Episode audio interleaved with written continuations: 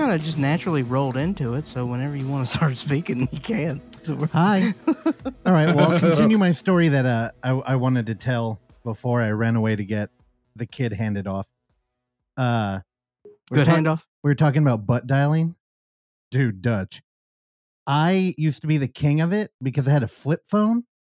And if you can remember back in the prehistoric days, and dude, I uh just naturally assumed that when you closed it, it would hang up, which was not the Oh, case. God. And so many a time, Mm. many I think uh, I think I actually was caught by Oksana's ex-boyfriend. And I think it broke his heart. Here, you're, Yeah, because he adored Russell, and Russell was talking shit about him, Oh sucking my at some God. game. Do you, Oh. what was it about? I felt so bad about that too. I've done that. Um, Biggest fear. Because I, was just like, man, this motherfucker wants to play. I hate being on his team. It was something like Call of Duty. I'm like, dude, he fucking sucks. And like, it didn't hang up. Uh, even when you closed it, it did I think we were driving to your house at the time too. Such a that's man. I'm poor manufacturing. That wasn't the Japanese. Dude. They're better than that. No, Yeah, it's what your kind of- Rickety phone was that? Yeah. I don't know. I think it was a Razr. Dude, I'm pretty I sure it might was a- have, Yeah, I'm telling you, it wasn't a have one up on Huawei. This week's sponsor. Dude, we're making money. yeah, we're in it now. No, I one time at work too. Uh, you know, talk about butt dialing. It, with a smartphone, it seems impossible. But what really seems impossible is with the radio. Do you remember? Do you remember this? I worked with both you and Clark uh, and Randy at the time. Radio. I had a radio on my belt, and uh, what? our ex producer at this show uh, Oh. had just been transferred. And a dude, uh, this is again at a warehouse, and another guy that we knew uh, was talking mad shit, as the kids say. Mm. And I believe uh, somebody came back to me because I was working in jewelry, which I was in a corner of this giant warehouse. Yeah. And I was sitting down talking to him. I'm like, what the fuck did he say? I said, man, if that bitch says anything around me, I'm gonna slap the shit out of him. and then I was talking a bunch of, and our buddy Allende from the Jealous Guys ran from his department on the other end of the warehouse and was like, hey, bruh, bruh, your radio's on. He was like, dude, turn that. And I was like, how's my radio Oh, on? And when I sat down in the chair, it it pressed the talk button on the handle of the chair. Oh, So it was like broadcasting to the whole oh my god! Yeah. But uh nothing happened. I would have quit. That that's the kind of management we had at that job. Nothing happened. Oh happened. man! I, I I was dead serious though. I was like, I'll slap the shit. I don't When know. you said radio, I thought you meant bitch, FM. no, no, like you know, like a walkie-talkie. I know, but I thought Yeah, you yeah. were talking about like a Walkman, Oh no, no. like radio, FM, AM, AM, FM. All right. I one time was texting and um it was like one of the first short films I had done. And this Android phone had a feature where if you're texting someone, you could swipe or I didn't even know how it worked, but it would always do it. It would just you could call them while you're texting them. And this hmm. poor guy who was in the short film was trying to organize a like a rap party and I was so not interested. I was exhausted. I was so over it. And Rap rap so, party with a W, correct? yes, Okay. uh, Well, I'm less interested now, but continue. W rap party. And uh I'm like texting him, being all like, "Oh, that's so nice of you. I'll think about it. Maybe tomorrow." Blah blah blah blah. It calls him. I have no idea. I bitched for about 15 minutes about how annoyed I was, uh, how like how much this guy was driving me nuts. The last thing I wanted to do was have a rap party and see him. And I look down, and it's like the minutes are the seconds are ticking by, like it was on the phone. So I picked it up. And I'm like, "Hello, hello," and then realized it was leaving a voicemail. oh. Damn. it was so uncomfortable the next day to go see everybody. I was like, do I acknowledge this or I finally did. I was like, I'm real sorry. I was tired. Um I don't know what to say. And he's like, "Buddy, I deleted it before I even you know when I realized." I'm like, "Sure you did. Sure you did." Oh man. That's brutal. Like when you're clearly being a dick, Yeah. you're, you're in the wrong, and then Oh, they're still man. being polite. Yes. I've definitely been there before. On which end? Wait, so what what was it a rap party for? Whore in the High Desert? no, it was a short. Fi- it was when I very, very first got into this. It never saw the light of day. It was kind of like Until it was- now. until now. All right, Randy. On the Overlook Hour Yeah. Discord. Oh my god. All right, uh, well, fine. I'll complete the circle here. I'll share my embarrassing story. I'll keep it very brief. I called uh, a friend of mine to his face a fat ass and a piece of shit, and I meant to send it to somebody else, Oh, like you were talking and it went about sh- that guy. and it went to him. oh, Uh, oh, That was a little tough. We we were we worked it out, but I did get demoted in his wedding. oh, that's It is rough. I went from I dude, I straight up went from groomsman to an usher. Straight, yeah. that That's a is bad some move. real Yeah. life. Like you're leveled down. Yeah, Yeah. but It's also a poor choice because when you do that to a I funny, I deserved it. Well, yeah, but you're funny though. I could see you turning that, like weaponizing that. I at, at that time I did not have the skill set Okay. nor the confidence to do that. No. I would bring that up forever. I freaked out immediately and did not know what to do. Uh cuz I knew I knew it was going to be bad. It was not good. But we're good now. yeah, that's br- dude, and that was 15 years ago. I did that yesterday. I wasn't talking shit, but I was uh I was texting o- Oksana something sweet, right? Yeah. Like there's proof of that out there because I accidentally sent it to Grant because my phone Grant is the guy who did the he was our first guest on the show. He's an artist. He's got a new band called Denim Cobra and uh, we were talking about using his music for the um the UF trailer. And uh, she had Yeah. texted me and my phone will lag and it will carry over portraits of different people. what? So her portrait was on his text thread. What? Yeah. Oh, Oh, that's yeah, mine has done that. Yeah. Yeah. sinister. Yeah, it's like it's trying to fuck me up. Yeah. Which is not hard to do, but No. even still. It didn't take much and I wasn't paying much attention, but I just I didn't you know, you can okay. In a text thread, you can delete a message. Yes. But they they get to see it still, right? It's only on your end. Oh Wait, no. you can unsend a message. You can unsend. Yeah. Now y'all In are, Apple, you can. y'all are iPhone people though. It's brand new. Yeah. yeah, but you guys have the whole coded text thing too. We're we got to fucking We also have security, Oh my god. innovation. Yeah, it we- drove me nuts when I had an Android and an iPhone user would like love a text message because Yep. you get this paragraph back that's your whole initial text plus like so and so loved your message. yeah. It also feels like you're restricted from like an avenue of language because you Mhm. two fucking do it all the time. Again, I'm pointing at you too, Randy. When Yep. we're in a group chat Apple boys, and. Clark will say something dumb and Randy will just put liked, and it's like, well, I can't, I can't counter that in any way. You have emojis. That's right. Yeah, but everybody has emojis. No, that's just that's just me and Randy being passive aggressive, saying y'all are fucking lame. I just, you know, I can't support them. They have a plant in China, and I know that it's gonna China. blow up on. Man, no. Are you, so you're telling me the uh, the Chinese spy balloons were Apple? Oh, dude, There were iPods. they're in bed. You know they are. they refurbished iPods. Them and TikTok, it's all a big network. Oh yeah. It's the real Illuminati. Oh, that's it. Oh, that's it. No, but Dutch, okay. Now to segue into this into like film.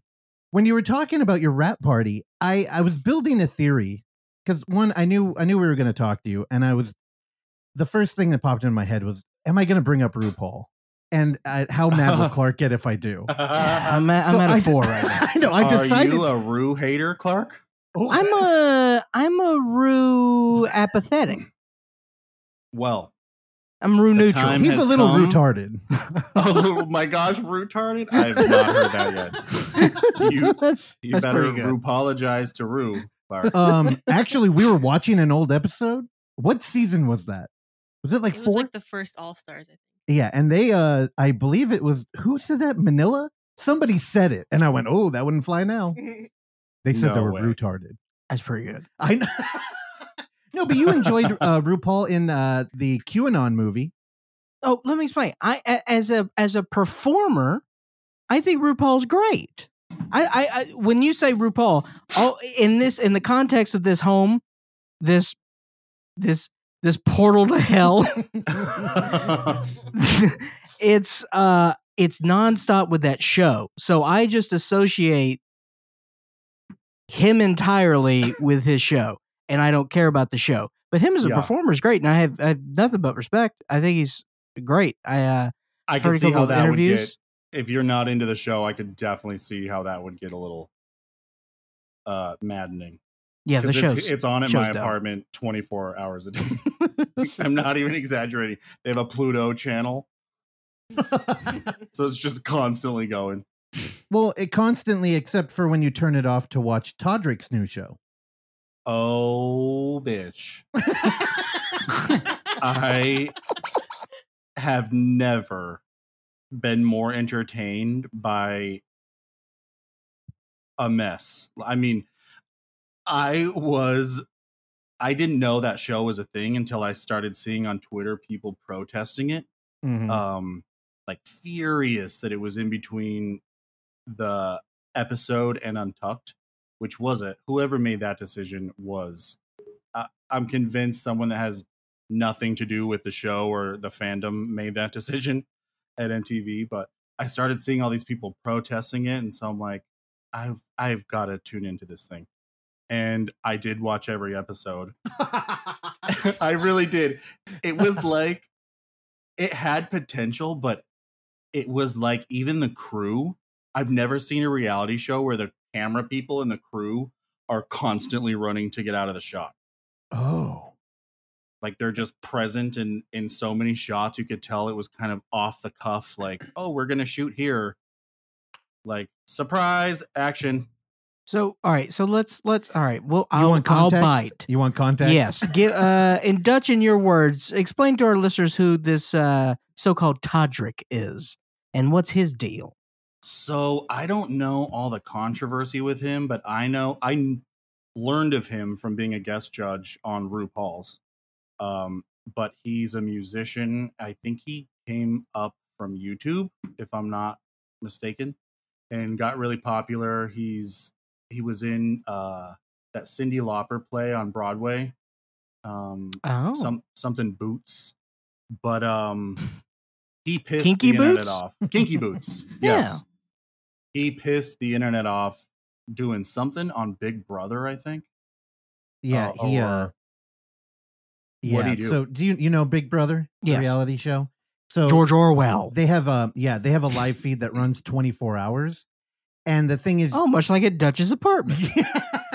so my mom is a huge fan of Big Brother and she pays for the feed. I know. Um the thing is that people like really care about that show and like they uh, it's How many seasons of that show? Oh, there's a lot, and it's in all sorts of countries. Yeah. like it's not just here. Um, the thing is that Was it originated here? or Was that a UK I think it's? UK. it's it's yeah, it's got the Brits all over it. Well, CCTV is kind of their thing. They're filming people all the time. um, no, Well, but oh, the thing is that that culture has kind of like diverged from like Survivor and early reality shit, and it's kind of they're one of the only cultures online that kind of embraces the the game aspect. So some Ah. people play like a game Mhm. and they're not really trying to hook up and like you know pump their Twitter or whatever. And uh Todrick came in, and if he was playing a game, he didn't give a fuck because he was on a celebrity one, and he was there with like uh, Carson Kressley, who's also on um, RuPaul, and you know he's a funny dude, and he thought that they had like a real friendship. Todrick threw everybody under the bus. One girl told a story about um how she has this like trigger word that really bothers her because she was in like I think it was like domestic violence. I'm not sure. Don't quote me on that. yeah. But she told Todrick, and then he weaponized it against her later on in the show. oh, show. that's that's And so the internet was just like, fuck you, dude. We hate Yeah. you. And then a bunch of dancers, backup dancers came out and were like, he doesn't pay us. You know, everybody just started piling on. Comping. Oh, Yeah. okay. So then that makes sense because on the show, he he gets out his um not deed. Like what the hell's the piece of paper that proves you own your house? Your uh whatever that is. He gets that out to prove that he that he owns the house because people I guess were like saying he was late on his rent, like owed back rent on his house. I was like, why? This is awkward that this is part of the show. Yeah, they probably thought he was running like an FTX scheme or something. like he's actually Our broke. boy But here's the thing. So on episode 412. The the way that this crossed over into like RuPaul fandom is that uh the RuPaul Drag Race show is like 90 minutes. There's a million of them now. They're all over the planet. And it's kind of like when you're a fan, an avid fan like Terrell is, and you drag your other friends like me and Oksana into watching like Holland, which was a boring, like boring season. yeah. Very. They're just not as they're not as talented. And um They have zero personality over there. and they're What's all- afraid of the internet. Like they're afraid. I miss the old seasons where they were like, didn't give a shit who they pissed off. Of course, all they, They know how to weren't do afraid. over there is fix windmills. well, what Dutch is talking about is actually a cultural thing where your career it will be skyrocketed no matter what once you appear on the show. But depending on the edit you get, you might be villainized and never get another contract again. Like you might actually be struggling for work, Mhm. Yeah. which happened to like a great queen like Silky, who oh, went the on, great like- Queen Silky. Dude, Silky Ganache, she went online and was like, "Hey, I'm so sorry. Like, I'm not that person. I can't even get a gig at like kids' party anymore." yeah. And you know, come back and you have like a redemption where you know A you, redemption. you get a good. end. Oh, What about a I'm renaissance? So impressed, Russell. Oh, dude, we're in it. You know, I'm here, so okay, impressed. Dutch. Here's the thing. I'm the I'm the annoying straight dude who lobbies for like a stronger gay presence in that show, which seems Amazing. weird. But I brought it up on here where like VH1 kind of axed the whole pit crew. Like when I first watched it, Yeah. when Oksana would watch it alone because she uh, made a brutal judgment of my character and was like, "You won't like this show." You won't. You didn't at the time. You know who who turned him on to it was Terrell. You wouldn't have watched it with just me. I did. I you know you know what uh, hooked me was Sharon Needles, who's actually a huge Oh, babe. trash fire now. I love yeah, her, I saw that. Unfortunately. dude. Okay, I know we're in the weeds, Clark. I apologize, Continue. but you know We'll what we're talking quick. about is reality TV and online culture. So again, to get back to the Todrick thing, what happened is when we get back to the American Drag Race, it's kind of like an event. Like you're like, thank God, this is going to be a great show. Uh, Mhm. the performers are going to be fantastic. You like the Bay Area. Finally, we're starting to get queens from out here again. Where it seemed like a huge. It seemed weird that San Francisco was like so underrepresented on these shows, but you know, New York came out in spades. So now Oh, that we're yeah. kind, yeah, now that we have a you know horse in the race, we've been more invested. And then uh, lo and behold, this season was cut short. It- Oh, not short as in episodes, but runtime. And, then and they're in like, a "Yeah, really bad way. dude, it changed the whole flow of everything. dude, and they're doing it in sports too now. No, but here's the thing. And they're like, we're cutting it short for Todrick's show. Somebody who became villainized by this audience right here. Why were they cutting that for Todrick? Well, I don't know. I've only heard Todrick's side of it where he said, you know, the the queer community really needs more representation than just RuPaul. We need different voices out here. And we're going to do a great and people were like, "Shut the fuck up. Oh, You're a villain." He's the I. Pepsi. Like you're not the voice we need out there. Dude, Um, Does he have a following? he he had a very big one. yeah. Um, and uh, Dutch is right. On YouTube, he had you know music videos that were getting millions of views, and then that Big Brother thing, it like kind of shot it. You know, he's got a fraction of that audience now, Mm. But I'm starting to think that this was all a like clever marketing ploy. Does he have a podcast? Probably, he's probably got a I'm couple sure. of them. But you know, Randy, look into that for me, please. as is evidence now, Dutch, you watched the whole show because of it. I did. I well, I would like to see because I was expecting, and that what I think they were really aiming for here is a gay Real Housewives, Yeah, and it was like everything that could have went wrong went wrong. Um, I mean, none of them knew each other. It was so obvious in the first episode. None of them were really friends. You could tell they were kind of like getting to know each other for the first time. Um, and just like the most uncomfortably forced hangout sessions and conversations that were like, oh man, you can like feel how uncomfortable it kind of was in the room. Um, and it just, it was really short. I think it, there were six episodes but after the first one, I was like, I'm fucking tuning into this thing every week because of that. I I mean, was I, gonna love a good dumpster fire. Dude, it sounds appealing when you Now, put it that way. th- That's an interesting point. I'm going to try to turn this into artistic talk because I'm about sick of this bullshit. But Dutch, so let's Dutch, let's say you're running the show, right? And you're running whatever you just talked about. Yeah. And you've got you bring in all these people. Wouldn't you want there to be some sort of chemistry beforehand? You like yes. you know you you you take them out on a, a a Joshua tree or something. You know, let them bond for a week or two, and then and then you go into the show. Don't you think you'd be off, uh, you know, a, a step or two ahead? A thousand percent. Or I would just pick people who are already friends. I mean, that's, Right, but it's still, uh, yeah. I, is that how they do the Bravo thing?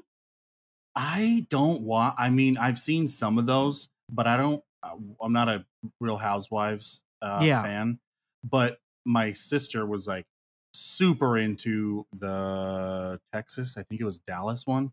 Um, I watched every episode, and it, they definitely knew each other, unless they did a really great job of do what you're saying, where they, you know, spent a lot of time beforehand getting them to hang out and start some shit with each other because there's clearly like decades of drama before the show mm. starts, which is what you would hope for with that kind of a show. But this one, Yeah. man, ooh, Yeah, it's interesting because I think what you're talking about, Clark, where you have like chemistry on set, I feel like that's the old reality model where, you know, it's kind of like MTV um uh real world where you're like, oh, we want to get people together and it's kind of like yeah, because it's it's just a, a strong show business model. I disagree now though, How because I think you're going to get a different energy, but like, all right, all right, continue. I think the friendship market has already been cornered by like podcasts where you can go on there and there's like a bunch of people hanging out and like what we're doing right now. And I think the new market for reality TV is like what Zeus Network is doing. And I think Yeah. that might be what the Todrick show's trying to tap into. What, do you know the Zeus Network? Uh, yes, Like Joseline's uh, Cabaret? Yeah. Do you, do you watch any of that, Dutch? I don't. Uh, real quick, we have breaking news from Randy Michaelstadt uh, regarding Todrick uh, does not uh, have a podcast. I just saw that. God, I never read those chats in here. I don't, they never, It's uh, hey, I threw something out to Randy. He threw it in the chat. I said it. You got to laugh. We're gonna keep Hell this yeah. going. perfect. Randy, you can use your microphone too. You feel free. Yeah, I know. You Okay. can use your microphone. just just to make sure. Um, yeah, but like Bad Girls Club or not Bad Girl. I I am a fan of Bad Girls Club though, which is also another example of like the it's the anti chemistry that you're tuning in for. Yeah. Okay, wait. If we're how are we going to talk about reality TV, which is in world camera? So we're not completely off topic. If we're going to move this into found Oh footage, at some boy, point. he's looking No, but for straws. Dutch. Have Yes. you watched the ultimate depression? The the thing if you've never been worried about American culture, watch MILF Manor and then maybe Oh, you will yeah. start. MILF Manor. Oh dude, you You don't watched know? it? No, and I am sold already. Oh my Dude, goodness. you know, it sounds fun. It's like here's some debauchery. Uh dude, Dutch. I don't know, man. So okay, what it is, it's a lot of MILFs and they're hanging out in a manor. It's like, oh, it's this is we're so we're living the rich life and we're all like these um you're Eh. like, these are probably terrible women. but they're like, we're here for some young dick. Yeah. and then so a bunch of young dudes come in and the idea is like hey look for love it's a free for all nobody's really running the show there's a twist though that all of the young boys are actually Not uh, young boys. Let's be very clear. They're pretty young. I they're- think they're some of them are like 20. 20. These of age. okay of age these of age children these uh uh low iq males roll in and uh whoopsie turns out they're all related as um they're all the Oh. sons of the milfs My God. And there's another twist that uh, every bedroom is shared by the mother son combo. What? Yeah. Twisted what? Yeah, dude, it's with um, dad in the corner. It's uncomfortable because Do like they so they don't know that this is gonna be a thing. before. I mean, who knows with reality TV? Yeah. I mean, if you're both going for an audition on a reality show, and well, here's the other thing: Terrell has a theory that I th- I think he's pretty much proven it. Yeah. that every dude on the show is gay. He he's like, how Wouldn't come I doubt it. find them on Instagram? And he's like, look at this picture. He's like, is that a straight man? but Okay. Okay. So let's. All right. So then we're looking at two scenarios. One, they're not really sons, or B, that's a lot of math you got to do, what do you mean? right? For the casting, because if all their sons are gay, then you've got to find people that want to be. it's a you- lot of homework. Yeah. Okay, well, here's the other thing. Um, gender is you know more fluid than ever, and I think uh the amount of likes and attention you get will really dictate that. So maybe they're just like it's not even important. Honestly, that may be why they don't look that great. what the kids? No, the women. They're not. They're not very attractive. They're old and they have money. And, yeah, but to call them milfs, that's a stretch. well, they've been they've been artificially. okay, mom might enhanced. like to finger, maybe. Okay, well, hold on. No, I think. yeah. I, think, We'll see you next oh week. Oh my god. I think the popular, the zeitgeist of America and what a milf is, I think just doesn't align with what you're attracted to. What are you talking about? I You think- know I love old broads. Yeah, but I think you like more homely women. It's, I- it's part of your charm. No, When not did homely. MILF even Homelies come are. It's a part. When What'd did that say? word even pop in? MILF. I don't like. What was the origin of that? Was it Stifler's mom, I Yeah. would say that that was uh that definitely drove the train Yeah, Jennifer prob- Coolidge? for sure. well, here before we move away from the MILF Manor talk, which Dutch, I'm. It's it's fun in concept when you watch it, dude. Are y'all watching? It's hard. I watched one episode I and don't- I, I couldn't really. It's weird. I I couldn't stomach like yeah. it's uncomfortable. I'll tell you, there's one lady, she came in, she is uh ready to go. She's just on everybody. And she's hella trying to get this one guy to, to like go to bed the first night, episode one. And her son's like, no, dude, what are you doing? Like, stop. So Wait, so they're all like. So when they first get to this house, is that when it's revealed? Oh, your son is one of these. These Yeah. like, do they all see each other right off the bat, or is it like? they come in and it's like, oh my God, oh no. They're all lined up. And then the first episode, Dutch, they do a game. Now there are two suites in the manor. They're the bigger, better rooms, right? Yeah. And uh, the way that uh, you win this game, actually, here are the rules of the game. The boys line up and they take off their shirts, Hell. and yeah. all of the milfs get blindfolded. And they say, whoever can feel on the body of their son and say that is their boy, you win the room. Wow. So the So moms they go get through. off to a banger of a start right off the bat. Oh yeah, and of course it's you know it's reality TV. So the minute that they all meet, they're handed cocktails too. It's like all right, let's Incredible. ma- yeah, let's make this interesting, dude. In the first I hate episode- that they took that out of RuPaul. By the way, the booze. Oh, dude. Well, you heard what happened, right? Uh, I think it was Raven and Jujubee. Well, Or I think I think they lost their sponsorship because you know how um they do the uh the tour. They used to have the cruise tour. Well, I heard that um Sharon Needles and uh Alaska were performing on stage, and uh Alaska, who was known for having a huge hog, Ah, uh, took- took it out on stage, and Sharon Oh. Uh began um uh kissing it oh, very nice. with the very back of her throat. Oh, And, uh, yes, I and their vodka sponsor. Who was it? Was it like think it Ken? was Sky. Absolut. Oh, yeah. Absolut. Absolut. Absolut said we are absolutely done. so so the so the room. So I I pretty much think that was the end of like the beers. Although they have like bubbly now, which is like yeah, a seltzer. Oh, it's Spark- non-alcoholic. sparkling water. Yeah, Yeah, it's not fun. But also, Dutch, you you said it. Nobody wants to like take the claws out anymore. it's very. It just seems it's kind of a bummer watching when you can tell that they're producing themselves and they're like Yeah. terrified of how they're coming across and how you know getting canceled on the internet and uh because it even happened to Michelle Visage, the judge. She got dragged through the mud What happened to her? for uh on I think it was the first or second All Stars. She like went in hard on uh which one was it? The one from California that's that's uh was on American Idol. Uh it'll come to me in a second, but Tommy Lee Jones. I can't remember her name. Th- Tom Clark, I'm proud of you. Yes, it was Tommy Lee Jones. I feel Adore. like It was Michelle would go Adore. after her. Oh, Adore. Adore yep. Delano.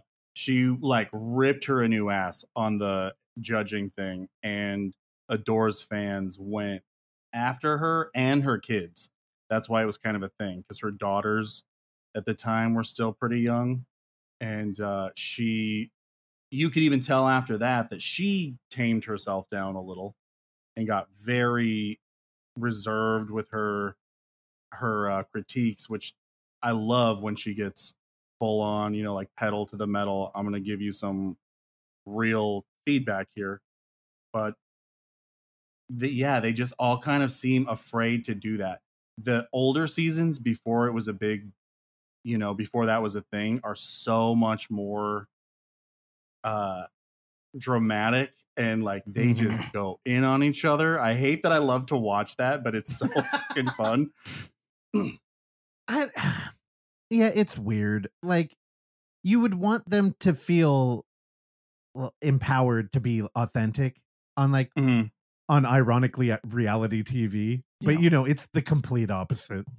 Like and and now it's it's brutal. Like there's a thing where whenever they do All Stars, no bad critiques because everybody's got a career Yeah. and they're a brand, so they really don't critique shit. And that's part of the Mhm. fun is like because you know Does Steve from Smash Mouth ever show up? no. That's a shame. also, okay. Now, the to end the MILF Manor thing, I just wanted to mention because I went in on her on this show. Uh, Lisa Wilcox is one of the new moms. She is a uh, scream queen from oh Night- yeah, yeah, yeah. Nightmare on Elm Street. She came out here to the Balboa, and uh, Terrell kept reading her Amazon dress over and over. Wait, she's on MILF Manor. she's on MILF Manor now. what? Yeah, Oh, uh, yeah. Terrell said she may or may not have been yeah. From on barbiturates. from the website Too Fab. Oh. they had an article that said why this 80s actress decided to appear on MILF Manor and says Lisa Wilcox and her son made their debut on the unique TLC dating show before being thrown into a sex ed class where he showed off his oral sex skills. Wow. Okay, Yeah. That is quite the headline. for which Um, team? Dude, wait, hold on. Check out the first sentence in their in their article. In the late 80s, Lisa Wilcox was fighting off Freddy Krueger. In 2023, it's younger men.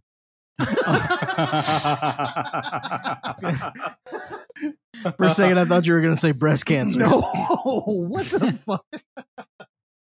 it went a completely different direction. What the hell? Fighting up. That's good. All right, now here's here's my attempt Unreal. at segueing this into uh, some sort of promotion for for Dutch's new movie. Here we go. But- yeah, Dutch, you got a movie we, we can talk about whatever you want.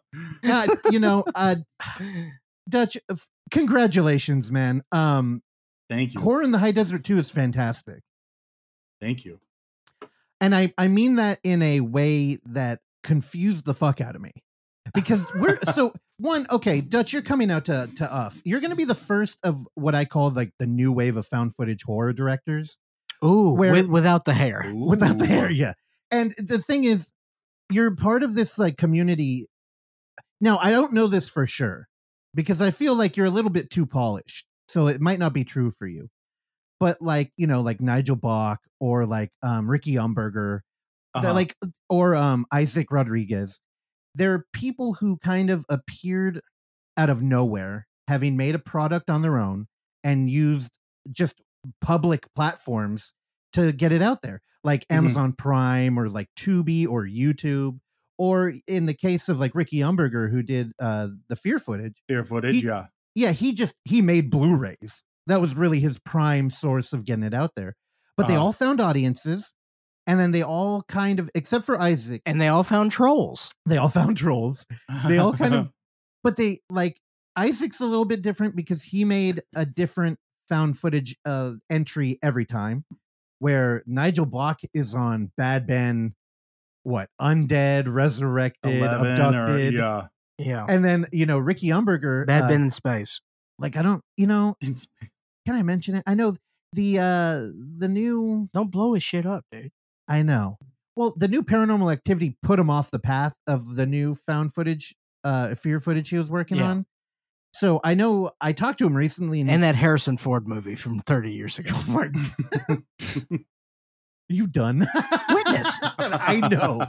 Here's so everybody's kind of working on their their thing, and they all have this unique auteur aesthetic, and it can be kind of limiting. Like the thing that we loved about Haunted Highway from the Bad Ben franchise is it's so different.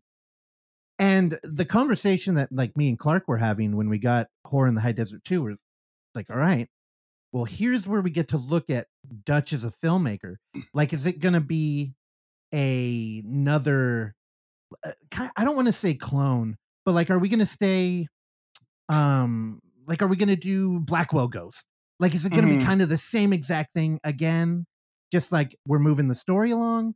Or like, is there going to be like a huge aesthetic change? Or, Well, the, you know, that's that's at the crux the question of every you know sequel. Which And- direction are we going to go? No. Yeah. me and me and Clark didn't watch them together, but I, I we both agreed.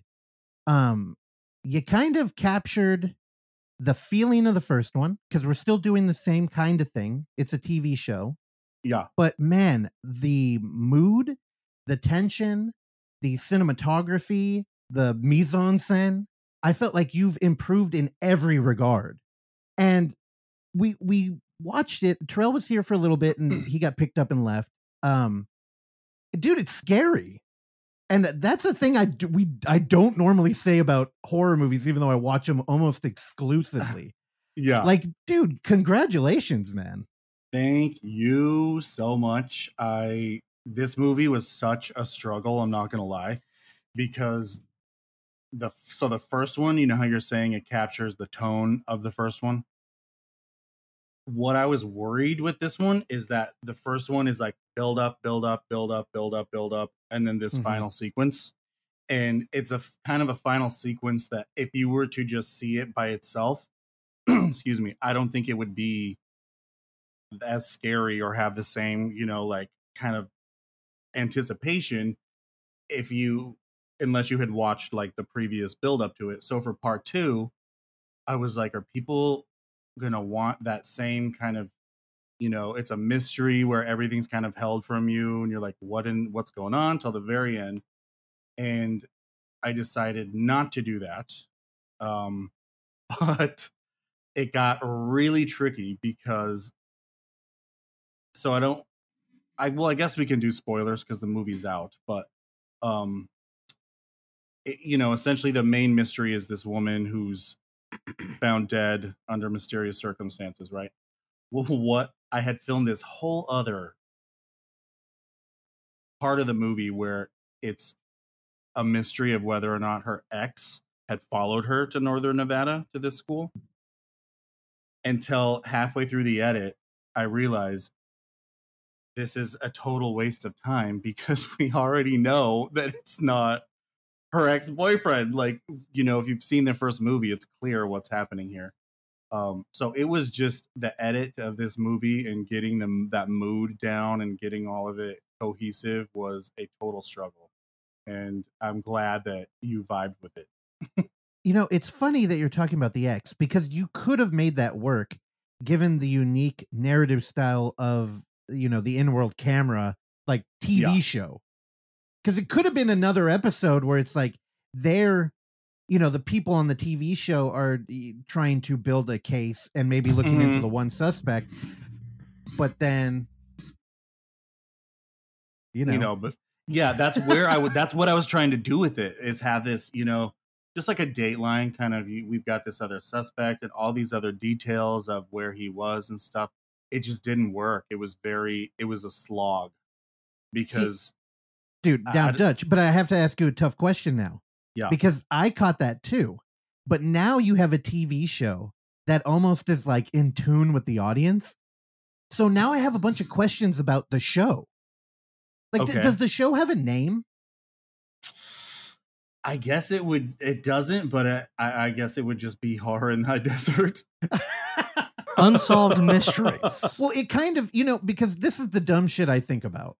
And I'm like, okay, if, you know, like reality TV, we know what that is. It's like, oh, Mhm. here's, it's the show Todrick's on and however it's packaged, and then we're watching Oh, it. back to Todrick. Well, with Horror in the High Desert, it's like, okay, is Horror in the High Desert the name of the horror movie we're watching, which is taking the, the vessel is the TV show?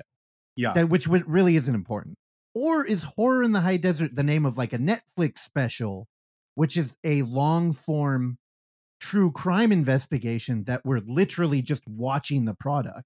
yeah. And this, dude, I've been thinking about this a lot. That's a trippy concept. It would be cool to play with that and have like address the TV show in the movie. Oh yeah.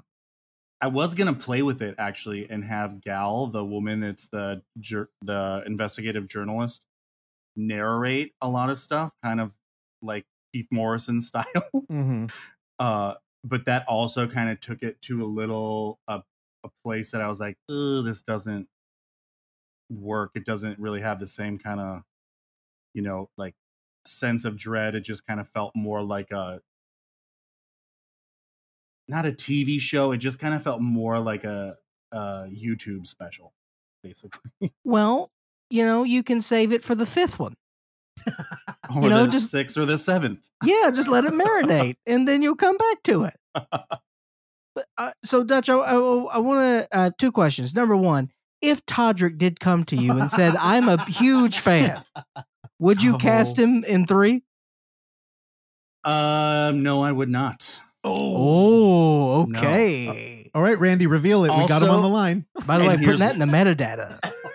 and here's why too because this that's another reason why they work i feel like is because you don't know who any of these people are Sure. right like if if the, you saw a familiar face in there as an actor or like a influencer or personality unless they're pl- unless he was playing himself Yeah. then that could work but no Weird. I instantly assumed he would be playing himself. When you posed that question, did you imagine him being an actor? yeah uh-huh Oh You. No, I imagine. I look. I I don't. I don't. I don't put that responsibility on myself. Yeah. I just put the scenario together. How he is a vessel, how he is used is not up to me. Yeah, no, um Dutch, you're completely right though. Cause I, as a horror fan, I've learned, you know, we this is where this is the breeding ground where we discover new talent, not where we bring in old talent. Yeah. Because it's co- incredibly distracting, especially in found footage. You're right, because you're you know, you're you're here for the verisimilitude, and then when you have Tom Mhm. Cruise driving the car, you're like, nobody's buying that. Yeah, It's he's just, driving uh, the yeah. hell out of that car. But it so takes it to a different place Yeah. it does the second part of that, and it's the main question Yes. I had. Um, so you know, you're from you're from the high desert. You know, you, you came on the first show and you talked about that and being from the Yeah. area. And but now, you know, in the second movie, um, you've you've built a world here. So, but it's also, you know, you've built this this world, but it's your home as well, Mhm. right? So Mhm. what's what's that sort of relationship like you know and um you know it, it's sort of you know this is all a very personal project for you i would imagine It is, and it makes it so much more fun because it's such a small town. The so when you're watching Minerva, where that yellow house in the trailer is, um, five miles up the highway is the actual town I grew up in. It's 200 people, so it's more of a village. And then Yeah. Five miles in the other direction is like the main town, and that's about 3,000 people.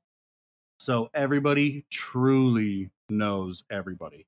And it is so much fun. It's such a supportive environment to make a movie in because everyone's like, How can I help? What can I do? Yeah. Uh, you know, what's funny is Lenny, the guy that plays the uh this is an example of how small of a town it is.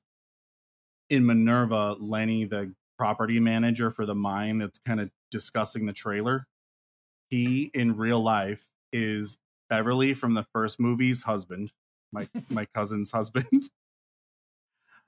and then also the guy that plays the Joseph that lives in the little yellow house, who has all this spooky shit going on outside of his house. Him and the one of the victims from the VHS tape in the pink sweatshirt, that's his niece. So like they're all related. Yeah. Everybody in these movies is related. It's it's I could still work with, you know, 50 more people in that town and they're all going to be connected to each other. So it's a cool way to go about making movies. Yeah, because people from small towns are generally better people. That's it. I That's it. They're great people. I, I got to say, they're awesome. I Bu- I mean, I came from there, so hello. That's what I'm saying. now, I I'd like I I've talked a lot about the weird culture. So the avenue that you put your movie out. Yeah. When you put out the first one, what was the first platform you put it on? it was supposed to be Amazon, but they had that whole during the pandemic they weren't accepting documentaries, Yep. so it went to Tubi. Wait, what? And Yeah. hmm You know, it, I think it was a way to get around all of the uh the uh pandemic stuff. Because yeah, they they, were getting a people ton uploading- of Yeah. of like um like propaganda vaccine stuff that was just like Ah, off so the their wall. way around it without becoming directly like bipartisan or something was what to just, a what a country. They just Mm. they just stopped all documentary, That's which fucked up it, it fucked up a lot of people it who were doing did. faux doc. yeah, I of because- course. That's crazy. I had no Man. idea. it sucked so bad. I was like, what the fuck is Tubi? That's how I learned what Tubi is. They're like, yeah, your movie's going to Tubi. And I was like, what? Okay. Which ended up being a blessing because it went on all of the other ones like YouTube movies and um, Google Play and Vudu and Roku. So by the time Amazon got rid of that no documentary policy, my distributor resubmitted it and it had gained so much traction that it just totally lit on fire on Amazon. Okay. Um, it was Now, like it got a second life all over again. I, I want to jump in there because ah, now the thing that Ricky Umberger didn't have, uh, Turner Clay, all these people, Turner might be a character, but is you have a distributor. So I feel like you're a little bit more seasoned than I originally um, assessed you to be. well, I made three movies before the first horror in the high desert. yeah. Um, and they're not found footage. Boo. Which I don't know why I ever made them because with a small budget, this kind of movie is I mean, you can make a great one, you can really excel at it. But with the with a traditional like fourth wall narrative with a this kind of a budget, it is so much more difficult. It looks rougher. It's just ugh. But the distributor thing, uh Turner Clay, his movies, the Blackwell Ghost movies, he still has them everywhere. I mean, I thought they were just on Amazon until I looked it up the other day. They're on pretty much every streamer you can get on except for Netflix. Uh my distributor is kind of the same as like the, I think he uses a platform called Film Hub where you as the filmmaker you put your you upload your uh content and then they verify that it meets all the technical stuff and from there you can submit it to all the streamers and if they Okay. take it they take it if they don't they don't so you're pretty much just doing the same work that a distributor would do really Now, what do they get? Do they get like a cut of the revenue you What generate? a, what a digital butcher Yeah. shot. yeah, Film Hub does. I think I'm not sure what it is because I've never used it. But my distributor, Indie Rights, they take a standard like twenty percent. Damn. But take they work of the movie. Here's this is the difference because I was tempted to put part two on Film Hub and do it myself, but like the first movie, Indie Rights, they licensed it to a streamer in France called Shadows. It's like the Shutter of France. They licensed it to a streamer in South Korea. Um, and I think th- with the second one, they're working on a lot of other um, deals like that. So that's stuff I would never be able to do on my own Oh, or with. Film Hub, really. How how yeah, are they, you do pay for stuff. how are they to work with? Like, do you have a do you have a person like assigned to you, or is it like you're shooting? Yeah, blind Jerry? emails? Yeah. No, it's just the the owner, the CEO, Linda Nelson. It's run by Linda Nelson and Michael Madsen. And Linda, that sounds like a pop duo from the 80s. doesn't it? That's great.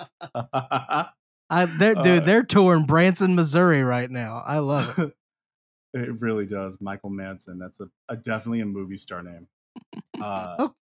But yeah, she deals with everyone personally. So when you reach out to her or have an issue, like she gets back to you, it's going to be a sentence that's like straight to the point. But it's they're pretty great. I can't. Com- I have no complaints with them. Now, do they ever try and like give you advice? Like, hey, or like No. like on the poster, or like nothing. They don't give any nothing. And you know what? That's kind of their thing because they want to be they want to represent your project the way you represent it. And I love that because one of the previous distributors I worked with, I gave them the movie and they were in control of the trailer and the poster. The movie had no ghosts in it. Like period. It's not a ghost movie. I get the trailer and there's a fucking little dead girl ghost in the window. I was like, what is this? Like, that's not even part of the movie. And then they added a ghost in the trailer, like a cheap digital, like this crazy jump scare thing. So, oh. and I, they would not budge. I was like, this is really embarrassing because it's not, this is not a ghost movie. And there's actually a lawsuit right now for, I forget, it's um Ana de Armas, I think, a movie she's in, because the trailer had a scene that she was in and then she was cut from the movie. So one of her fans filed a lawsuit that's like gaining major traction because have you heard about this, Randy? Yeah, it's I see you essentially like over there. false advertising, like lawsuit, essentially. Yeah, yeah, but it's really going to set a precedent for that kind of bullshit moving forward with tra- misleading trailers and posters. Um, USA. USA. Damn. but yeah, to sum it up, they don't they they want to represent your movie the way you want it represented. Like I can ask her for advice and she'll give it, but she would never come out and say, "You know what? I think this this poster's terrible. You should redo it." Oh, she's not going to come back and be like, you know, I think you should reshoot the ending. Yeah. it doesn't it really doesn't land well. All right, Dutch, I got three questions. Yes. What what's the name of the movie where they added the ghost? Infernum. Infernum. Okay, Mhm. I'm I'm gonna look up that Yeah, trailer pull the later. poster up. Dude, we've oh, so, oh. yeah, they really added that ghost. Holy shit. yes, they did. Um, dude, we've been doing this show for so long. It's almost like one of my favorite things. Whenever we're like, "Hey, we we enjoyed your movie, but we got to talk about your poster," and the first thing that comes out of their mouth is, "I didn't make that poster. I didn't decide that the girl should be dragged into the cave." Yeah. Like Yeah. that, Oh, yeah, all the dude, time. dude, it's the worst. I fucking producers. But now finding a distribution, like, were you seasoned enough as like a filmmaker that you kind of knew this whole distribution route? Because when when we talked to like Ricky and stuff, I mean, honestly, I had no idea that there was like a media outlet that would put you on all the streamers. I I thought you just emailed Google or something. You're like, hey, I got a movie. Yeah, I know. Yeah. hey, I'm oh gonna pitch myself. Yeah, like, did you know about that like economy? I did from podcasts. That's Oh. how I've learned everything really with distribution. Um, Uh, Dutch, what a- have you learned from this podcast? I have learned a lot. Um, yes, there's my answer. Uh, period. Mic drop. Um. oh, wait, where? What was that? Where were we? you, No, you uh, from film production podcast. Oh, yes. That's how I learned distribution because Linda went went on a podcast called Indie Film Academy, and their whole thing is like they're an open book, they're transparent because there are a lot of shady Oh distributors. yeah. I mean, real shady. And uh, they're transparent, like with every part of the process. So I did before I worked with them went with another one because it had a big sparkly name, but it was a total shit show. So that's how. Thanks I for nothing, to run my 824. Yeah, Dutch, you're just you're such an oddity to me because you you've got the like the creative control of your product and it feels so homegrown that you fit right in with that new wave of found footage. Yet the way that you approach the distribution and like the business end, you feel like you've got a good uh, like you understand like film fest culture and distribution, but you kind of choose to be less business oriented and more cool. Like an example I want to give is we Wait, were more? Did you say more cool? yeah. Like you're you're just a chill and I mean that. And the example I, I want to give people is that when we were talking to Dutch, you had um some issues and the release of Horror in the High Desert 2 kept getting pushed back. Which for me, I'm like, this is fucking perfect. Because it was getting closer and closer to our film fest date. Yeah. So it's like, ooh, this is gonna line up perfectly because as a film fest, there's this cutthroat fucking game that uh, going on out there where everybody wants a premiere. We don't Mhm. really give a fuck because we're in a weird niche. Like our whole thing is just we want to like uh, like cr- cultivate conversation and a, and a unique kind of conversation. Not just was that movie good, bad. We want like, hey, what did you think of their approach? Like, how did Yeah. you like the way they like something more in depth? So that's never really been an issue. But if we can get a premiere, it's cool. yeah And mm. then Josh, he was like, "Now the movie's gonna be out before." He's like, "Sorry, you were so polite about it," and I'm like, "That's cool," because honestly, most of these new wave dudes, they don't even like the film fest thing. Usually, isn't even an option. They're just like, "Get it out on Amazon. We'll start making revenue." Honestly, like film Yeah. fest crowds are different than an at home crowd. Sure. yeah. And then I was like, "Oh, whatever. We'll get the theatrical premiere." And Dutch was like, "Well, no, you won't." And I was like, "What do you mean?" And he's like, "Oh, I'm doing the film fest in my hometown, like near your hometown." And I'm like, I personally was like, "That's the fucking coolest shit." Wait, Fest or Premiere? it's a well, it won't be a premiere because it came out today on Amazon. But It'd be a it's theatrical premiere. It's a film fest. Yeah, it's the Yeah, yeah. yeah. It'll be the theatrical premiere. It's in Ely, Nevada, and I really I would have loved to have had the premiere been at your festival. Seriously, but I this finishing this damn thing was I was so ready to boot it out the door to the distributor and not look at it for a while because it was finishing it was just so laborious editing it. I mean, when you watch it, it it's pretty simple editing for the most part because it's a you know the format of it but the performance of the movie as a whole really comes together in the edit and the sequence of events you know as they unfold so i redid that thing i re-edited that thing for months And plus, you had to put a Um, lot of CG Ghost in there, right? oh god oh i'm glad you brought that up. For anyone listening when you watch this movie somewhere in the movie and it's in world it's not some superimposed bullshit ghost there there is a person covered in blood right in plain sight. And i cannot wait for the first person to find it. I will send you a blu-ray if you send me a screenshot of this person covered in blood it's it's right as plain as day in the movie uh no one has seen it or caught it yet but Is it a ghost? my I'm like, did you know it was It'll- there? oh yeah Okay. I mean, that would be my dream, though, to be reviewing footage and be like, "Oh, that wasn't there when we filmed." Like, but Is no, that it, it was it was part of the film. Okay, I have 84. One, how can people send it to you? The Facebook page, Perfect. Horror in the High Desert movie series. Yeah, Um, two, while we're talking about Ghost, we have a short film showing in our um hybrid film block. It's uh it's one of those short films that makes you want to pull out your hair because it's 40 minutes long. It's maybe one of my favorite it might be my favorite thing that we're showing. Uh I'll just tell you the premise.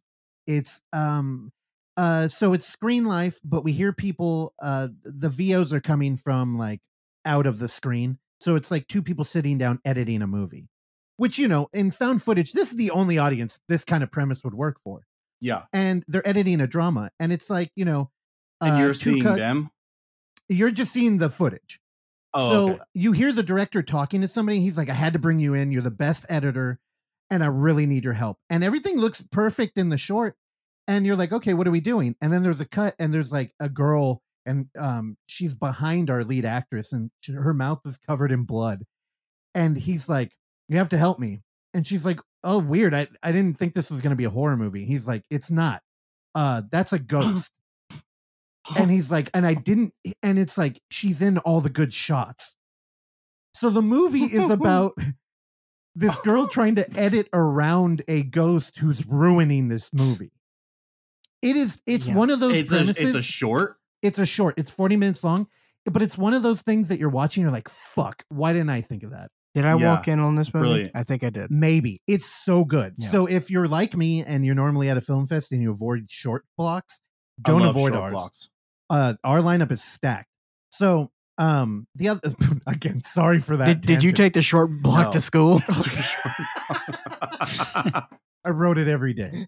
I'm pretty Um, sure I'm like undiagnosed ADHD, so short blocks for me are a blast. I love Dude. short films. Well, the They're great.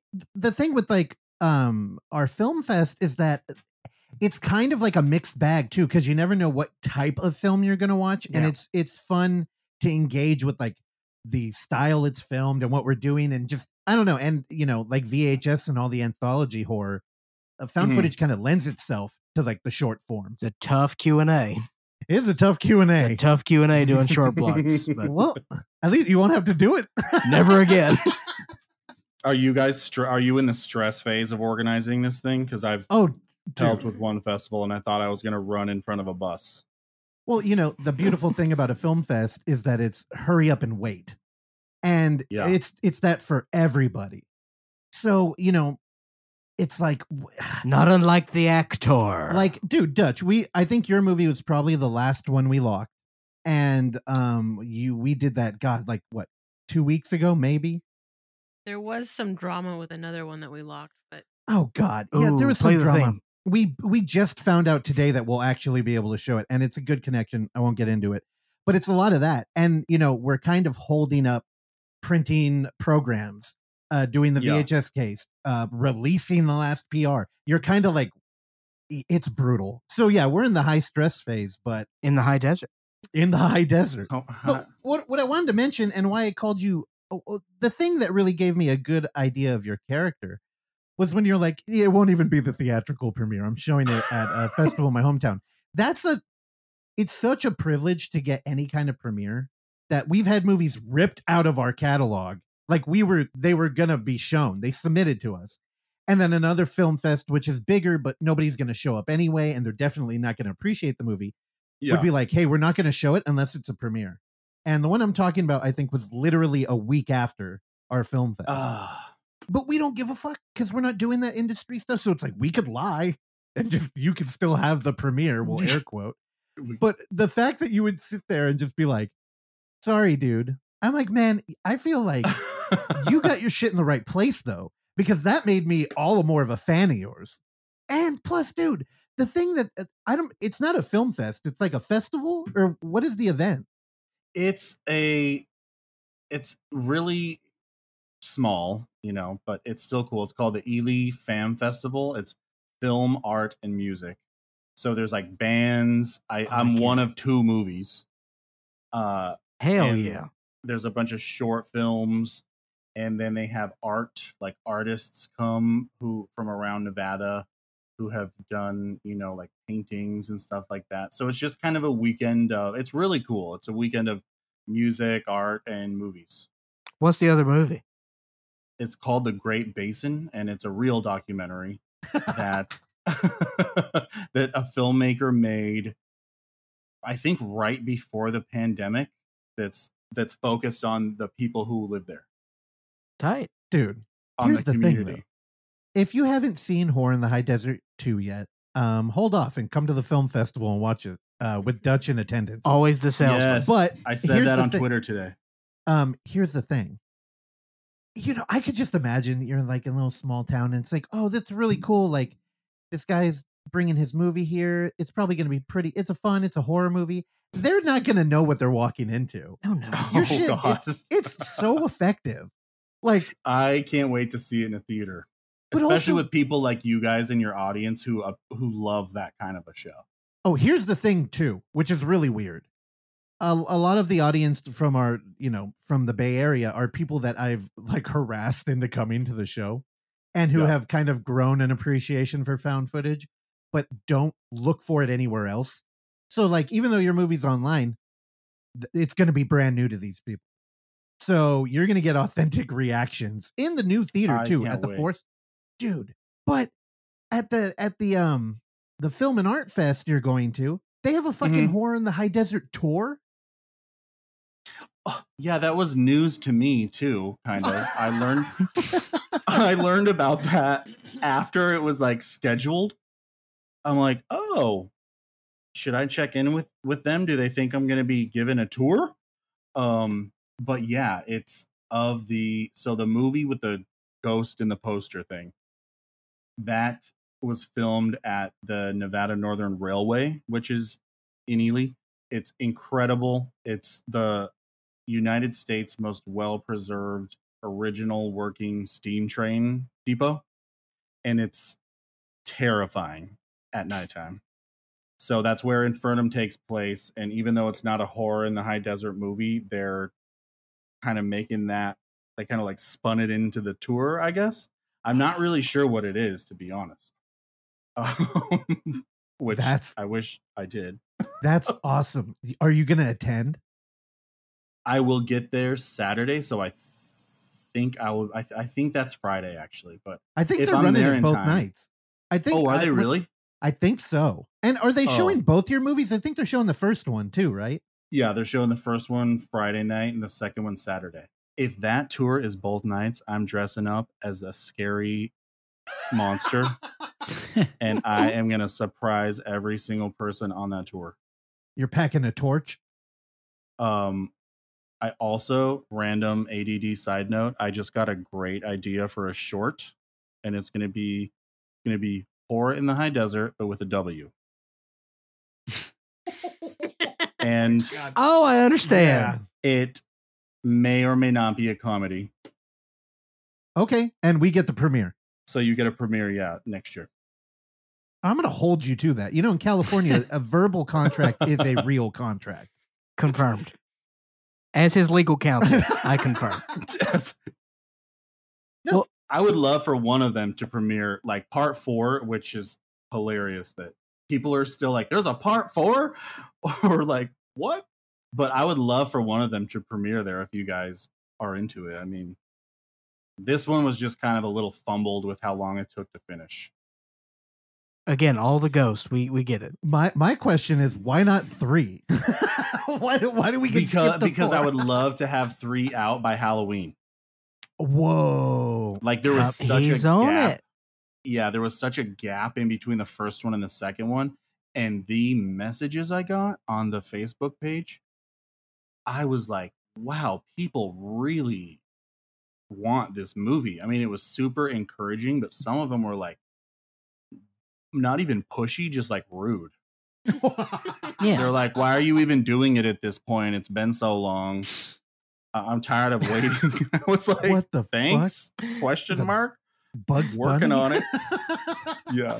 I love the It's head pretty nods he gave to it. well, it's dude. I honestly, I think that big breath in between probably helped because, dude. I mean, we talked to you kind of early on. Um, our our buddy Thomas Burke did it as a TBR report, Tommy so B. that's how Oh, it yeah. came to me.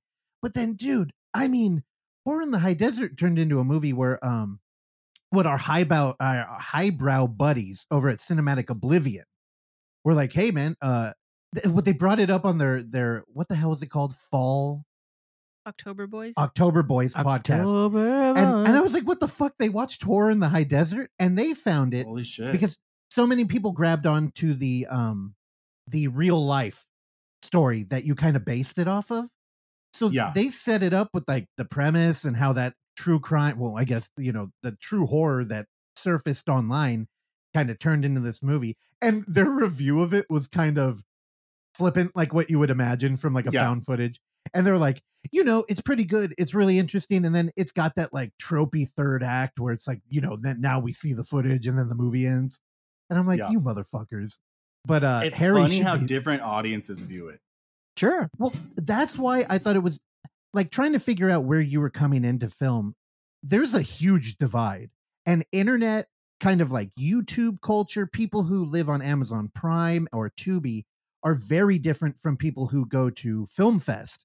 And Uh-huh. like and I feel like Shudder kind of has that Film Fest captive audience where they're looking for like international horror and stuff. But like domestic indie found footage horror, it seems like its home is really online.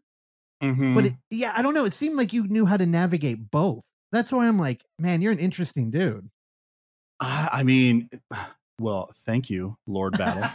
um, it was a journey, man. It was kind of a learning thing for me too. Like as it went along, I, I, uh, I, Tubi is amazing. At I did not realize how many people really use Tubi. yeah. all and it, and it's in Australia. Um, it's in more places than a standard Amazon release.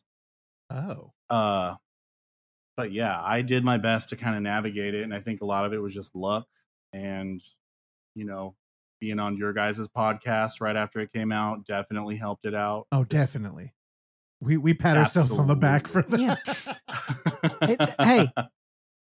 We live to serve, Dutch. We live to serve. We're here to help you.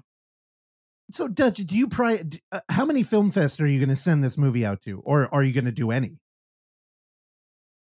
I don't know if I will do any because after your guys's, it's like what I don't know where else I would. Um, Once you climb Mount Everest, what else is there to climb? I mean, it will, you know, but really, I I don't know if I will. It's do is that a thing after movies have like already been out for a while to be in festivals? I think my experience with the film festival circuit before Horror in the High Desert was not great. None Okay. of my movies got into anything. And like I even flew to some of these festivals beforehand, before submitting it to like meet them and, you know, kind of put a face to a name and and it just wasn't nothing really took off. Um so it was just, you know, it was kind of an exhausting thing, but now I guess that I'm making movies that have an audience, it's a different a totally different ball game Well, I think what you ran into was, you know, Film Fest, whether they like to admit it or not, do play a role of like gatekeeping. Mhm. And if you don't get an approval from like important ones, then you your your horror movie might be relegated to like a Walmart release, which you can still make a lot of money, but they're gonna put Hell a fucking ghost on the cover of your movie too. And in it, in the slip cover. yeah, all over. And Yeah. and they're kind of like, whatever. Do you want to make money or not? And the thing is, I think you embraced where you know most people don't realize there's a new flourishing community, and that's online. And Mhm. the thing is, the people who watch shit on on Kings of Horror or are digging through Tubi are not going to fucking uh, Brooklyn Horror Fest. You know what I mean? They're Yeah, not going yeah. to like Cannes. Yeah. They, they they probably don't even go to their local theater. And honestly, I think you just made the perfect movie for it because you took that true crime docu series format and you put it online. It's like it's kind of the perfect way to watch it. My counter to that and why people should go see it with us is you made a fucking cinematic movie, man. And I think What are you, I- Rogan? I, know. I, I was God. That was weird. I, a cinematic movie. you know what's funny is when I try to make fun of him and like mimic him, I always go like Jamaican, like Mom. Yeah, I'm. Jamaican. yeah, but that time Come I it was like the Tim Dillon approach. No, It's a good movie, man. you know, I say that because I, you know I mentioned early on the mise en scène, and a lot of your movie takes place in like a trailer in the desert, and it's a terrifying thing to imagine, like being a, at least for me, being Yeah. alone. Oh, the spoiled Californian shows No. his shit. no, no, no, not that at all. It's more of being alone in a vast open area, Yeah, you're terrible alone. At night, yeah. and then you hear something. Oh, dude, I would instantly start panicking. I'd be looking for a weapon. I I would could not find my new friend. I ain't yeah, the location is is scary as hell. I would never live somewhere like that. Didn't you though? I thought you lived out there. But the but in the town, Oh, you like I had neighbors on both sides that could hear me scream, Yeah. and I, you know, but where that trailer is is and that it's just that little trailer and a house in the middle of nowhere. Hell no. I would never live anywhere like that. No matter see- how beautiful it is during the daytime. When you're out there filming, you see a lot of coyotes out there. Um actually we had a really scary thing happen. Oh, see, I just I forgot about this. okay, we were filming uh like exterior shots of that trailer. And I mean there's nothing. Like you can see in the movie, it's the highway and then just this little trailer and a house.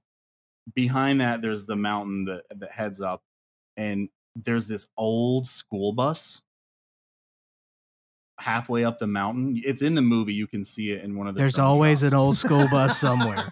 it's so love it. weird. It's just uh, it. halfway up this mountain. I don't even know how they, they got this thing up there. Um, Ooh, Werner Herzog. sitting there. It's like two in the morning. There's no other cars around, and it's dead quiet. We're kind of like talking, and I was happened to be looking up at this bus, and the inside of it lit up like a like someone lit a lighter. Yep. Like for maybe 10, 15 seconds, and then went away. And I was like, I was too, I was honestly too freaked out to say anything to uh my cousin that I was with because you can hear everything. So I just kind of nudged her and pointed up there. And then it happened again. It was it looked like someone smoking a bowl. Wow. Like they someone was lighting a lighter inside this bus in the middle of nowhere with no What? car around.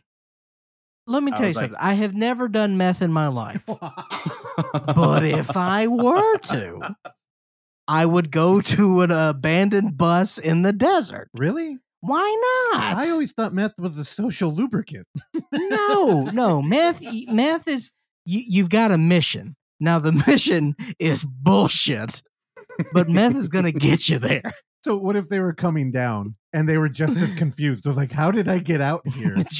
Last thing I knew, I was driving a bus full of children. Where are the kids? Dutch, uh, you strike me as the type who would go up there and talk to him. That could have Hell been great no. footage. Yeah, what the fuck? Fuck What? that. I was so freaked out, be, mainly because there was. I wouldn't have been freaked out if there had been a car parked down the road. Because it's Mm, like, oh, yeah. these people are just here exploring or whatever. There was no car anywhere, so for all I know, they were living in that fucking thing. Um, and they and they were not making noise the whole time we were there. Like they were just dead silent. Whoever was up there. So, yeah, absolutely decline. Would not approach. it didn't even strike like no party was like, "What if I got an interview with them?" for the movie. I mean, uh, I feel like if I had it, I would have been there for. If, if if they were talkative, I would have been there the next six hours. Okay, well, how how fluid is your production? Like, do you have a tight script and you go out there and you know everything you're gonna do, or are you kind of finding moments like the meth bust writer? Both. I love uh just finding random stuff, and in terms of story, I have like for myself the script and the the outline and the story with the actors. We go over like what they need to know before we film and then I almost like actually interview them if that makes sense to get a, a really organic like flowing conversation sometimes there's a couple too many ums and uh while they're like struggling to you know think of the next sentence but that's also how people really talk so So you choose not to cut that. I will. I think it, it bugged a lot of people in the first one. So in the second one, that's the, that's very edited. A lot of that. Uh, mm, uh, um, but some of it's really natural, and I'll keep that in. Now, when you when you edit out a lot of ums and oohs, like, uh, do you have a particular style to that, or do you just make a hard cut? A lot of B roll, or uh, and sometimes a hard cut's necessary. This so this is the thing I talk about with Oksana a lot because sometimes we get movies submitted and they are just like hard cut, like it's almost like YouTube edited for time, so they cut out all the uhs and ohs, and it just looks like a really choppy progression. Yeah. And Yeah. sometimes there'll be people in the background they're jumping all over, and it's like, man, But you can make that funny. or just cut to some beat, but it's not. It's not intended to be. Oh, it never is. and it's so distracting. And this is, you know, it's part of the reason why I call found footage an editor's medium. I mean, Ooh, Like- can we put that on a poster somewhere? dude, the editor auteur theory. I'm, I branded that. That's my thing. I The coined. it. slogan for Unnamed Footage Festival 666. and you know, I, that's why Dutch. When you were talking about having a hard time editing it down, dude, you and every other found footage indie production. This is why, like, Murder Death Koreatown has 18 different cuts because it's like it's just you meddling with it, and eh, you know, there you could do so much with the same footage. it's so hard to finally be done with it. Yeah. Like you really can go forever continuing like you know to to change how it's put together but eh, at, at a certain point it's like what am I looking at? Yeah. Where's the scotchy scotch scotch? I need some new eyeballs. So, what kind of parameters do you give yourself? Were you like, uh, this movie's going to be 90 minutes, or like, do you have a runtime in mind? And is that how you figure it out? I or would do you just- love to I would love to make it around like the hour 20 minute mark cuz I start to get kind of impatient if a movie's longer than an hour and a half. Much like this interview. and oh thi- shit, and we this are. Movie, oh my. I'll make it quick. This movie was originally like an hour and 45 minutes. And I cut out a lot. Not because it was bad, it just did not work in terms of like building the suspense and the believability. So that's why Now, that's that- why it's a much shorter. Now, Dutch, how hard is it for you? Now, again, you're a seasoned professional at this point in your career. All right. You know the drill. Despite that, how hard is it for you to kill your darlings in the editing bay? Excruciating. Uh, Yeah. o- only it's like it because it's something that works so well at the time that you're just like god i can see this really you know like blossoming into this storyline and that and then it just doesn't work so finally to actually like delete it it just feels like such a waste of time because it really is but then when you go back and watch once you've done it it and it works it's Yeah. incredible Yeah. but it sucks it's really hard It's but it's therapeutic. It's like it's you know it's it's uh it's real ayahuasca. You know, it's a pur- it's a purging. And now you've you've risen out of the other side, Dutch, like a phoenix in the high desert. Woo! We did it. We'll see you next week. Ric Flair showed up. That's right. What the, the? I close with Ric Flair now. All right, uh, Russell. Anything else to leave our friend Dutch? Yeah, Dutch. Thanks for hanging out. Um, Dude, I had no idea we ran long, and I know you're very busy. Uh, what was the excuse you gave us that we had to move this? You're doing subtitles or some shit. i was having a fucking heart attack the it, it was supposed to come out yesterday but the closed captions failed so Oh no! I had like 24 hours to resubmit it until it was going to like push the release back another 30 or 60 days. So I had to go through word for word, like verbatim, and figure out where the mistake was. Um, and I got it just in time too to turn it in. I was actually shocked it came out today Damn. because I submitted that at like 6:30 last night Why would that hold it up for a month? because it goes back into a queue. Oh fuck. oh, Yeah. it would have put it back into the so i was shitting bricks yesterday Dude, well, I'm I'm glad you made it in time, and for uh, real. Yeah, and dude, cancel on us anytime. As long as you keep coming back, it's all good with me. Thanks But- for having me. Dutch, yeah, man. I love you, dude. I'm excited to hang out with you uh I the end of cannot wait. March. Um I hope you don't regret coming out here. I I'm I'm purposefully I'm not drinking. What it, it's been over a month now, right? I'm holding up. I'm gonna Man. I'm gonna break edge like Randy did when he turned 18.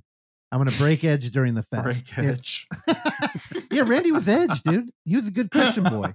Oh yeah. When was your first drink, Randy? 29. Really? Was Yeah. it? Were you like, "Holy shit, this is amazing," or were you nauseated? Not really. No, uh, I'm a very uh, moderated person, and so I had like one or two beers, and that was it for the first time. Amazing. And I was older, so I like knew how to like you know from watching other people how to like not overdo it. yeah. God, Also, I would Dutch, look I'm so gonna- much younger if I did that. I'm gonna I'm gonna clue you in a little bit on our dear friend Randy over here. At no point in his life has he ever said, "Holy shit, that's amazing." This is true. I did just have a a, a beer during this podcast though, so there's Oh, little proof. something, something. Lagunitas. Hell yeah! Randy's missing Northern California. Yep, yep. And he's gonna miss it during the festival. Oh, film are you fest, coming too. to the festival? I'm not. I'm gonna be there the week before, unfortunately, and then uh, Oh, I won't be there for the festival. Yeah, you fucking dick. He's there emotional. I'm fire him. Dutch, uh, you've you've introduced what I think is gonna be a new tradition on this show where we ask people what their first drink was. So go ahead, Dutch. What was your first drink? Natural light, baby. My Natty man. Hillbilly champagne all the way. How old? Uh, sixteen. Yeah, sixteen. My older sister and my cousin wanted to get me and my twin sister drunk for the first time, so we didn't humiliate ourselves in front of other people. Oh, So we went Mm-hmm. camping and got loaded, and I came out of that forest a different person. That's it. You That's know what they say? fucking- That's a good story. Natty Light. It's all right. Wait, when did you drink the first time? 21, 20, my 20, no, 20. Oh, you couldn't wait a year? No, uh, you know why? Because uh, we lost a football game in double overtime, and I was very sad. And I was like, "Give me some bourbon," and that's what happened. Really? So I drank Jim Beam Straight. straight. Then I put Yeah. it in Coke, and it didn't help. And then I drank some Coors Light, and that was a little better. But I was like, "Why does this taste like raisins?" Raisins. Wasn't that weird? You just drink liquor when you're younger. I remember drinking Yeah. cups of vodka. Like I couldn't. Oh my god! I remember, um, and we will send us everyone home here very shortly. but a, a, a friend from high school was staying with me in, in college in my dorm, and he just had a he had a bottle of Everclear. oh yeah. Oh I was like, lord, that's like Man, hospital level. Yeah, he's like it's pretty strong. I'm like you idiot, it's fucking rubbing alcohol essentially. But Dutch, they got moonshine in Nevada up in those Hell hills. yes, they do. Have you had it? Authentic? I have had authentic moonshine. Yeah, it will like strip the taste buds off your tongue. Are you gonna bring some to the festival? Oh, dude. Um, you know what? I'm gonna be in Ely this weekend, so I just might introduce y'all There you go. some high desert hooch. See what I did for you. You're welcome. Dude, high desert hooch. is High a desert hooch. whore Dutch, that's a branding opportunity for you, my boy. T-shirt, boom, whoreinthehighDesert.com. dude. Either that or a, a porn parody. Take your Whore pick. in- it's so hard to say whore like with a W after saying horror. yeah. Whore in the high desert and high desert hooch. Double double billing. Love it. Dude, fantastic. Dutch, I love you, man. You got to come back. Thanks, Dutch. Love y'all. Thank you for listening to this episode of the Overlook Hour. And if you would like to hear more, please subscribe to us on Apple Podcast, Spotify, or whatever your podcatcher of choice is. And while you're there, go ahead and give us a rating and or a review, which is a very easy way for you to support this show uh, that we bring to you every week for years now, free of charge. And as always, you can find us on YouTube at The Overlook Theater. Instagram at The Overlook Theater, Facebook at The Overlook Hour, and Twitter at The Overlook Hour. Last but not least, you can send us your emails and tell us how much you like or dislike the show at overlookhour at gmail.com. And if you're nice, maybe we'll uh, read them on the show. I've been your engineer, Randy Stat. Please join me along with Clark, Russell, and Oksana again next time. Bye.